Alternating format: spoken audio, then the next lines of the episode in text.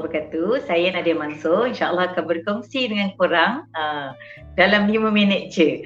Okey, hari ini saya nak berkongsi berkenaan dengan uh, sikap-sikap yang para sahabat yang saya rasa interesting uh, bagaimana dia orang lakukan untuk dia orang menyambut Ramadan. Uh, dan banyak kebanyakan masa mereka lakukan tu adalah persiapan diri mereka untuk mendapatkan keampunan di bulan Ramadan.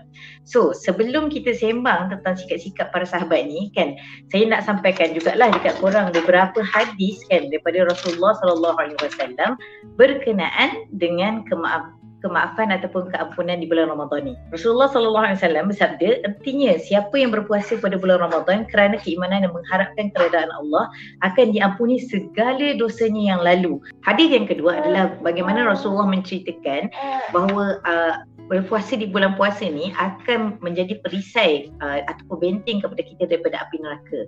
Uh, sabda Rasulullah sallallahu alaihi wasallam, puasa itu adalah benteng yang akan dibentengkan oleh hamba-Ku dari api neraka.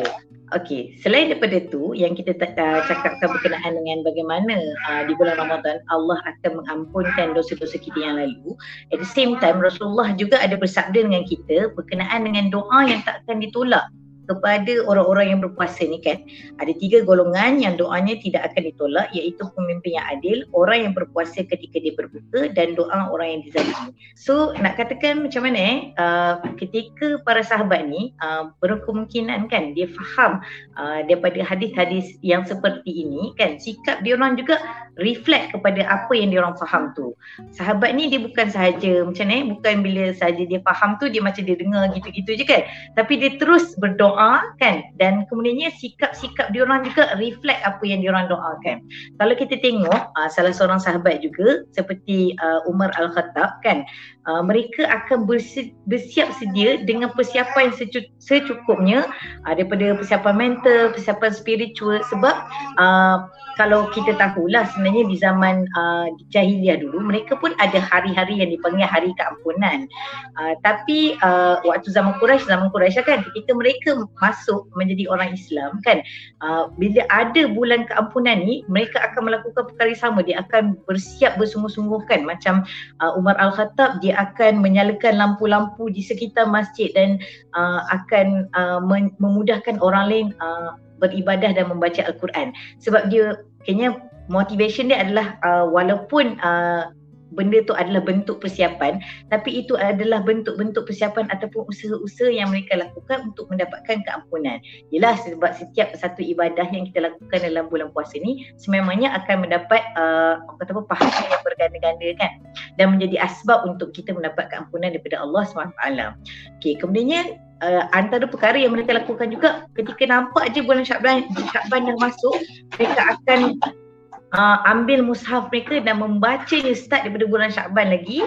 Kan? Uh, dan at the same time keep on memohon keampunan memahami al-Quran kan? Untuk mereka uh, mendekatkan diri kepada Allah SWT.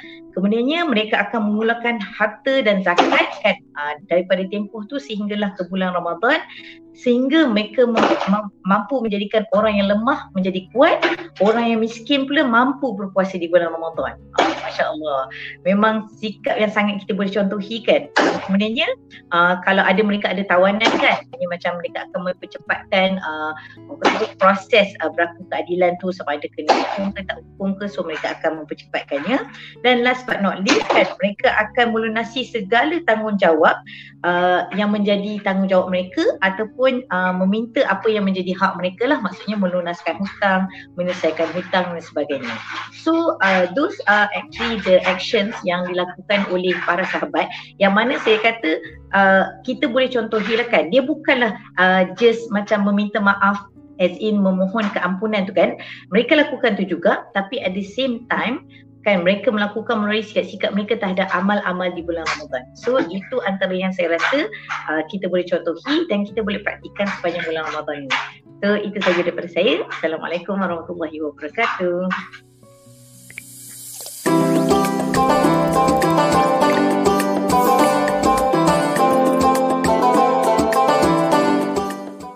bersama membina masyarakat.